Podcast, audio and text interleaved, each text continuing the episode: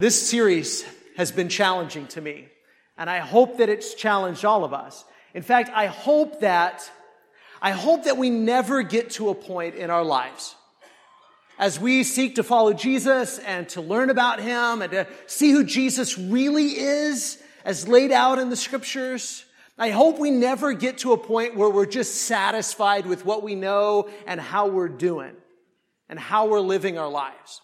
Because it's really easy when this stuff kind of gets ingrained in our mind and we think, well, I pretty much know who Jesus is and I think I'm living a life that's pretty consistent with Jesus. It's pretty easy to read the scriptures and not to allow them to challenge us on a fundamental level. And I think that we need to. We need to allow ourselves to see Jesus a little bit more clearly. Who is he? What is he claiming about himself? What sort of a life is consistent with saying, I'm a follower of Jesus? And what sort of life is inconsistent with that? And if you find that the way that you're living doesn't really match up with the claim to be a follower of Jesus the Christ, do you have the courage and the boldness to change? To say, you know what? Jesus wants something different from me. Will we allow ourselves to be challenged? I hope so. As we wrap up this series, come and see. We're, we're accepting Philip's invitation. John, the one who wrote this gospel account, we're accepting the invitation to come and see Jesus. Come and see who he is. Wrestle with your questions about him and then come to a conclusion. Who is Jesus? And will you or will you not choose to follow him? I heard a story this week. I have no idea if it's, it's true or not, but it's a good illustration anyway. Uh, but it was reported as true. There was a 12 year old girl in Ethiopia who was kidnapped by seven terrible men. And she was taken captive out to a place where nobody could hear her crying. No people, that is, could hear her crying. Because apparently, according to the story, three Ethiopian lions heard the little girl crying and they came in and chased the men off. Now, that's not really surprising because that's what lions do. They chase people, kill people, whatever, and people run away when they see a lion. But what is surprising is that according to the story, they circled the girl and they sat down and they created a perimeter around her and guarded her. And then when police showed up, the lions just wandered off and went away and let them take the girl. A, pretty amazing story, but it reminded me of, of the way that people of old used to think about kings. See, because those lions did what people hoped that kings would do for them. They really hoped that kings would be warriors on their behalf. They hoped that they would accomplish at least two things. One, that they would defeat their enemies, chase our enemies off, kill them, whatever, defeat our enemies, and then provide security and safety for us. That's what they hoped kings would do. And, and, and, often the illusion is we need to get a really big beast, a ferocious beast to do that kind of a job, right? Because they have to chase off or defeat really big ferocious beasts. So we need a beast of our own who's got bigger teeth and sharper claws to come in and defeat our enemies and protect us from the beasts in the world. It reminds me of the Lion King. Y'all saw Lion King? Uh, so, so in the Lion King, Timon and Pumbaa, they, they're out in the desert and they find this little lion cub, right, Simba? And he's laying there, and Pumbaa wants to, the, the warthog, wants to keep Simba and take him home. And Timon rightly says, but lions eat guys like us, right? That's smart. Lions eat guys like us. But then, they both start to wrestle with this question that we all wrestle with. But what if he's on our side, right? What if he's on our side? What if we take this lion home and now when another lion comes, we've got a lion of our own and he's going to have bigger teeth and sharper claws. He can defeat our enemies and protect us. See, that's what human beings have always done. We get scared of the forces of darkness in the world, the beasts in the world, and we say, we need a beast of our own. We need to fight fire with fire. If there's sharp teeth and sharp claws in the world, we need a beast who has bigger teeth and sharper claws to come in and defeat our enemies and protect us from the evil in the world. That, that's, what, that's what human beings have always done. We've always said, I need a king who will be my warrior and defeat my enemies, and he will be an even bigger beast than theirs are. But the problem with giving your loyalty to a ferocious beast is that now you have to live with a ferocious beast. And many times, in fact, eventually, always, they turn on you. That's what happens. That's the history of humanity. That is the story of our world, isn't it? In fact, that's the story of Israel. Do you remember? Israel was supposed to be a unique, a unique kingdom, a unique nation that didn't have a beast to go and tear people apart. Their shepherd was Yahweh. Their shepherd was God. And who needs a beast when you have a shepherd? Who needs to hire a lion to come and guard the sheep when you have a shepherd to guard the sheep? See, but Israel got to a point where they didn't trust the shepherd. They didn't trust God to shepherd them. They said, but we want a beast like everybody else that wants a beast. We want a king like everybody else has a king. We want a king that has bigger teeth and sharper claws and that will fight our battles for us. We don't want God to shepherd us because that's hard. That's hard to trust in this unseen shepherd to take care of us and defeat our enemies. It'd be so much easier if we could have somebody that we could see that would tear our enemies apart. And so they asked for a king. And do you remember Samuel, who was the prophet of God at the time? He warned them and said, Don't go down this road. You have a shepherd. God is your king. Don't go down this road. Look at 1 Samuel chapter 8, or chapter 8. 1 Samuel 8. This is Samuel's warning to the people when they ask for a king. He said, These will be the ways of the king who will reign over you. He will take your sons and appoint them to his chariots and to be his horsemen and to run before his chariots. And he will appoint for himself commanders of thousands and commanders of fifties and some to plow his ground and to reap his harvest and to make his implements of war and the equipment of his chariots. He will take your daughters to be perfumers and cooks and bakers. He will take the best of your fields and vineyards and olive orchards and give them to his servants. He'll take the tenth of your grain and of your vineyards and give it to his officers and to his servants. He'll take your male servants and female servants and the best of your young men and your donkeys and put them to his work. He will take the tenth of your flocks.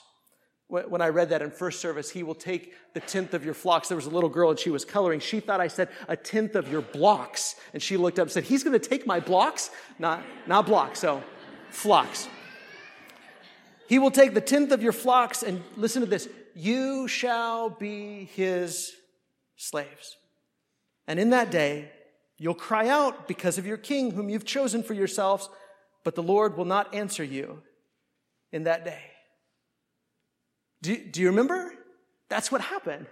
They, they found a king who looked the part, right? I mean, he was taller, head and shoulders taller than other men. Yes, here's our beast, and he's got bigger teeth and sharper claws. He'll come in and fight our battles. He'll defeat our enemies. He'll protect us and provide for us.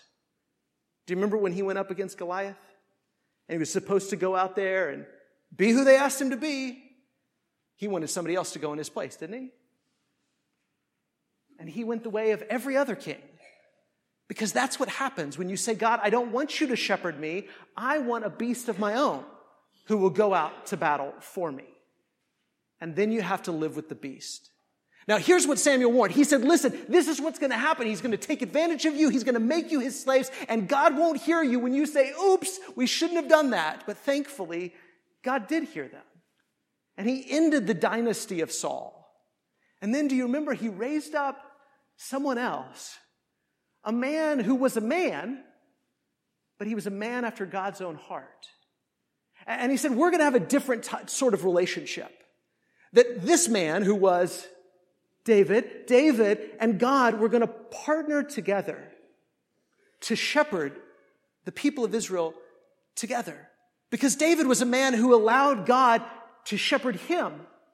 And so he would partner with God, and God, amazingly, would partner with this human being to shepherd the people of Israel. And it was supposed to be a dynasty that would go on and on, generation after generation, the descendants of David partnering with God to shepherd the people of Israel. Look at 2 Samuel chapter 7 and verse 12. Here's God's promise to David through the prophet Nathan. So he says, this is God speaking to David. When your days are fulfilled and you lie down with your fathers, I'll raise up your offspring after you, who shall come from your body, and I will establish his kingdom. He shall build a house for my name, and I will establish the throne of his kingdom forever. So we read this and we think, Solomon, right? Yeah, Solomon. And then on and on, descendant after descendant. And he says this, verse 14, I will be to him a what? A father. And he shall be to me a son. A totally different sort of relationship. A father son relationship, a partnering a divine and human partners going into partnership together like a father and a son, hand in hand together to shepherd the people of Israel. And God says, when he commits iniquity, I'll discipline him with the rod of men, with the stripes of the sons of men, but my steadfast love will not depart from him. As I took it from Saul, whom I put away from before you. I'm not going to do that with your son. Verse 16, and your house and your kingdom shall be made sure forever before me. Your throne shall be established forever in accordance with all these words and in accordance with all the vision Nathan spoke to David. I mean, isn't that a, a beautiful picture? That this Davidic, descendants of David, this Davidic dynasty, that they were going to be partners together with God like a father and a son, hand in hand, shepherding the people of Israel. So much so that this, this is seen even in the songs that they would sing. When a new king of Israel or a new king of Judah, because the kingdom eventually split and then you had the descendants of David ruling over the kingdom of Judah. And when a new king was crowned, they would sing songs like this. Look at Psalm chapter 2. Psalm chapter 2. To, to see the, the confidence in which they would place within this king because this king and God had a special father son relationship. Why do the nations rage and the peoples plot in vain? The kings of the earth set themselves and the rulers take counsel together against the Lord and against his anointed, saying, Let us burst their bonds apart and cast away their cords from us. Why do the all the, the beasts of the world think they can do whatever they want to do and they can break free from God's reign and control over them. They can't. They think that they can, why, but why do they think they can? And verse 4 says, He who sits in the heavens, God, laughs. The Lord holds them in derision. Because it's futile, right? To fight against God or against God's anointed king, if the creator of the universe picks one man to say, I'm going to partner with you to shepherd my people, and then you fight against those people or you fight against that king, you're not just fighting against human beings, you're fighting against God because God is partnered together with them. And the Lord laughs. He holds them in derision. He'll speak to them in his wrath and terrify them in his fury, saying, As for me, I have set my king on Zion, my holy hill. And then it says, I will tell of the decree. The Lord said to me, so this is the Lord's anointed, the Lord's king saying, You are my son. Today I have begotten you. Ask of me, and I'll make the nations your heritage and the ends of the earth your possession. You shall break them with a rod of iron and dash them in pieces like a potter's vessel. If there is a king with whom God is partnered, like a father and a son. God has anointed him and said, I'm going to partner with you to rule and reign, to shepherd over my people. Then there's no stopping him. And if you fight against him, you will fall. And if you support him and you're behind him, then you'll be blessed because this is God's anointed one. So much so that his rule and his reign will spread over all the nations and he'll bring everybody into the kingdom of God. Now, therefore, O kings, be wise, be warned, O rulers of the earth. Serve the Lord with fear and rejoice with trembling. Kiss the Son, lest he be angry and you perish in the way, for his wrath is quickly kindled. And listen to this last phrase Blessed are all who take refuge in him. This, this was the idea, the promise, the hope that this Davidic line of kings would be to God like a son, and he would be to them like a father, and they would be partnered together to shepherd not only Israel, but eventually all the nations. But how well did that work out? Eventually, again, the kingdom split in two. Solomon, I mean, it started off really great, didn't it? I mean, Solomon, he's given the reign and the rule. And, and what does he do? First thing, God says, What do you want? He says, I want what? Wisdom. I want wisdom because I got to shepherd these people of yours. You're asking me to partner with you to shepherd the people of Israel. I can't do that unless you give me wisdom. Oh, what a great way to start. But then Solomon's reign. took a nosedive. And he became like the other kings, accumulating for himself wives and idols and money and treasures and armies, just like the other beasts of the world. And then generation after generation after generation of David's descendants, you might have a, a, good king every now and then, but even at their best, they never lived up to this ideal that they would fully trust in God and serve God and partner together with God like a father and a son to shepherd the people to the glory of God, doing the will of the Father. It just never came to fruition. And then eventually there were no kings. They went off into exile and they came back. There was no Davidic king on the throne, but there were still people in Israel who, even before he showed up, they took refuge in this promise. And it's hard, isn't it, to take refuge in a promise? To take refuge in an idea? To take refuge in a concept? When you've got beasts all around you, you've got, you've got kingdoms and kings with big armies, they've got big teeth and sharp claws. And it's terrifying. It's hard to take refuge in this promise. God, you promised a descendant of David would sit on this throne and you would partner together with him like a father and a son to shepherd your people. And I believe that's coming true. And so many people in Israel took refuge in that promise. But many people didn't.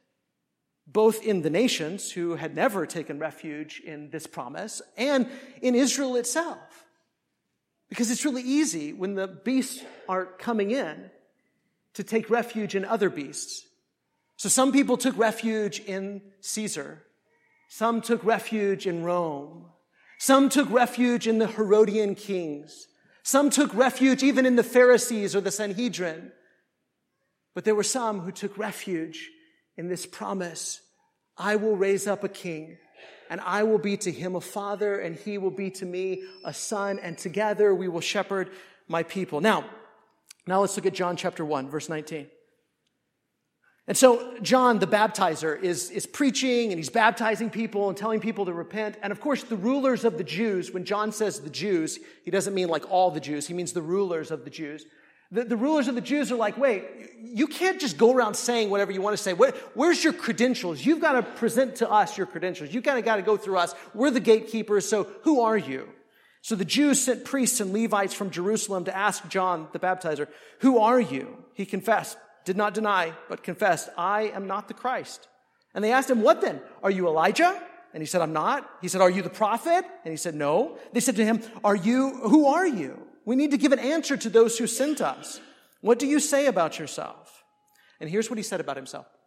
Quoting Isaiah 40, he said, I am the voice of one crying out in the wilderness, make straight the way of the Lord, as the prophet Isaiah said.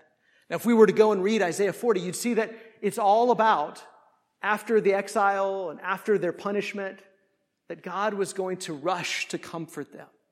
That a highway would be kind of smoothed out for God to come to his people and shepherd them. That's what this whole story is about, isn't it? I don't want you to shepherd me. I want a beast of my own. And then suffering the consequences of that. And then God saying, I'm going to come and I'm going to be your shepherd. Me, myself, I'm going to come. Yahweh is going to come and I'm going to shepherd you. And John is saying, that's my job. My job is to get things prepared for Yahweh to come and shepherd his people. I'm smoothing out the path for Yahweh to come and shepherd his people. And then we keep reading in John chapter 1, and we read how Philip, how he figures out that Jesus is the Messiah. He went and told Nathanael about him. So Nathanael's coming towards Jesus, verse 47. And Jesus says about Nathanael, Behold, an Israelite indeed in whom there is no deceit. And Nathanael said to him, How do you know me? And Jesus answered him, Before Philip called you, when you were under the fig tree, I saw you. And Nathanael answered, Rabbi, you are the Son of God. You are the King of Israel. And those two phrases go hand in hand. That they mean practically the same thing. It's Psalm 2. You, you are the one.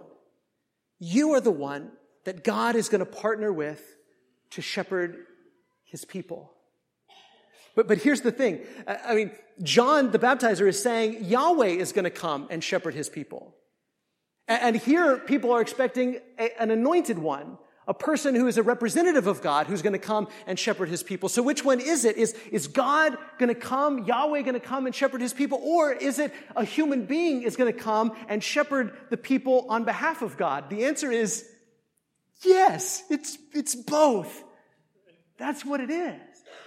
That Yahweh has come, the Word of God has come in flesh to shepherd his people. And that Jesus, an actual human being, is the Son of God, partnering together with the Father to shepherd the people of God. And Jesus said, Because I said to you, I saw you under the fig tree, do you believe me? You will see greater things than these. And you see, as we go through John, you'll see that this idea that there was going to be a Messiah who was the Son of God, it gets infused with even greater meaning than they had any idea when they simply read Psalm 2. That Jesus would say so much that he is partnered together with God and that he is divine, that if you've seen me, you've seen the Father. Because I and the Father are one. And he says, you're going to see even greater things like this, like this. He says, truly, truly, I say to you, you'll see heaven opened and the angels of God ascending and descending on the Son of Man. Angels of God ascending and descending. Does that ring a bell? Do you remember the story of Jacob in Genesis? Jacob is sleeping on a rock and he has this vision and he, he, sees this ladder or staircase where angels of God are ascending and descending. And he wakes up and he says, this, this spot is special. It's a place where heaven and earth come together. This is a spot that's the house of God, Bethel. This is the house of God. What's Jesus saying? Jesus is saying, You're going to see the angels of God ascending and descending on me. I am the house of God. I am the place where heaven and earth meet. We'll talk more about that as we go through this gospel account. And then he calls himself the Son of Man, which is a reference to Daniel chapter 7. And in Daniel chapter 7, Daniel sees a vision. And he sees this heavenly figure like a son of man who's given rule and reign and dominion to rule and shepherd not just the nation of Israel, but all the nations of the earth, and to defeat all of the beasts with their big, scary teeth and their sharp, scary claws.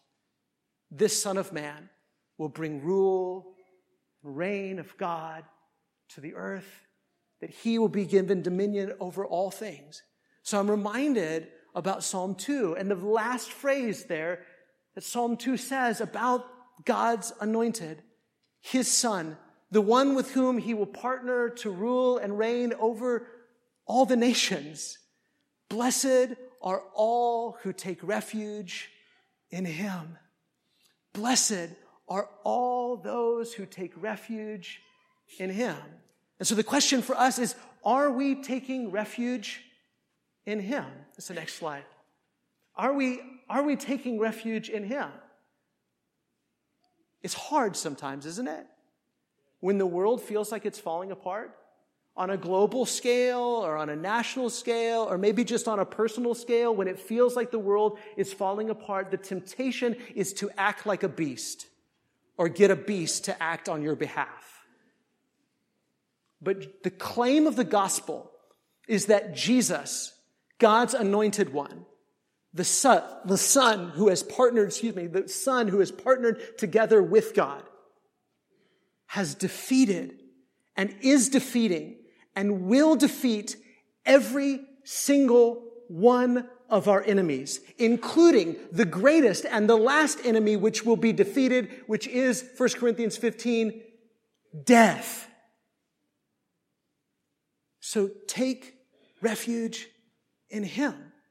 Take refuge exclusively in Him.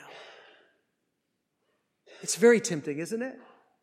To put our trust in worldly things, to put our trust in worldly people, to put our trust in worldly institutions, to say, Come and defeat my enemies and protect me from the things that scare me.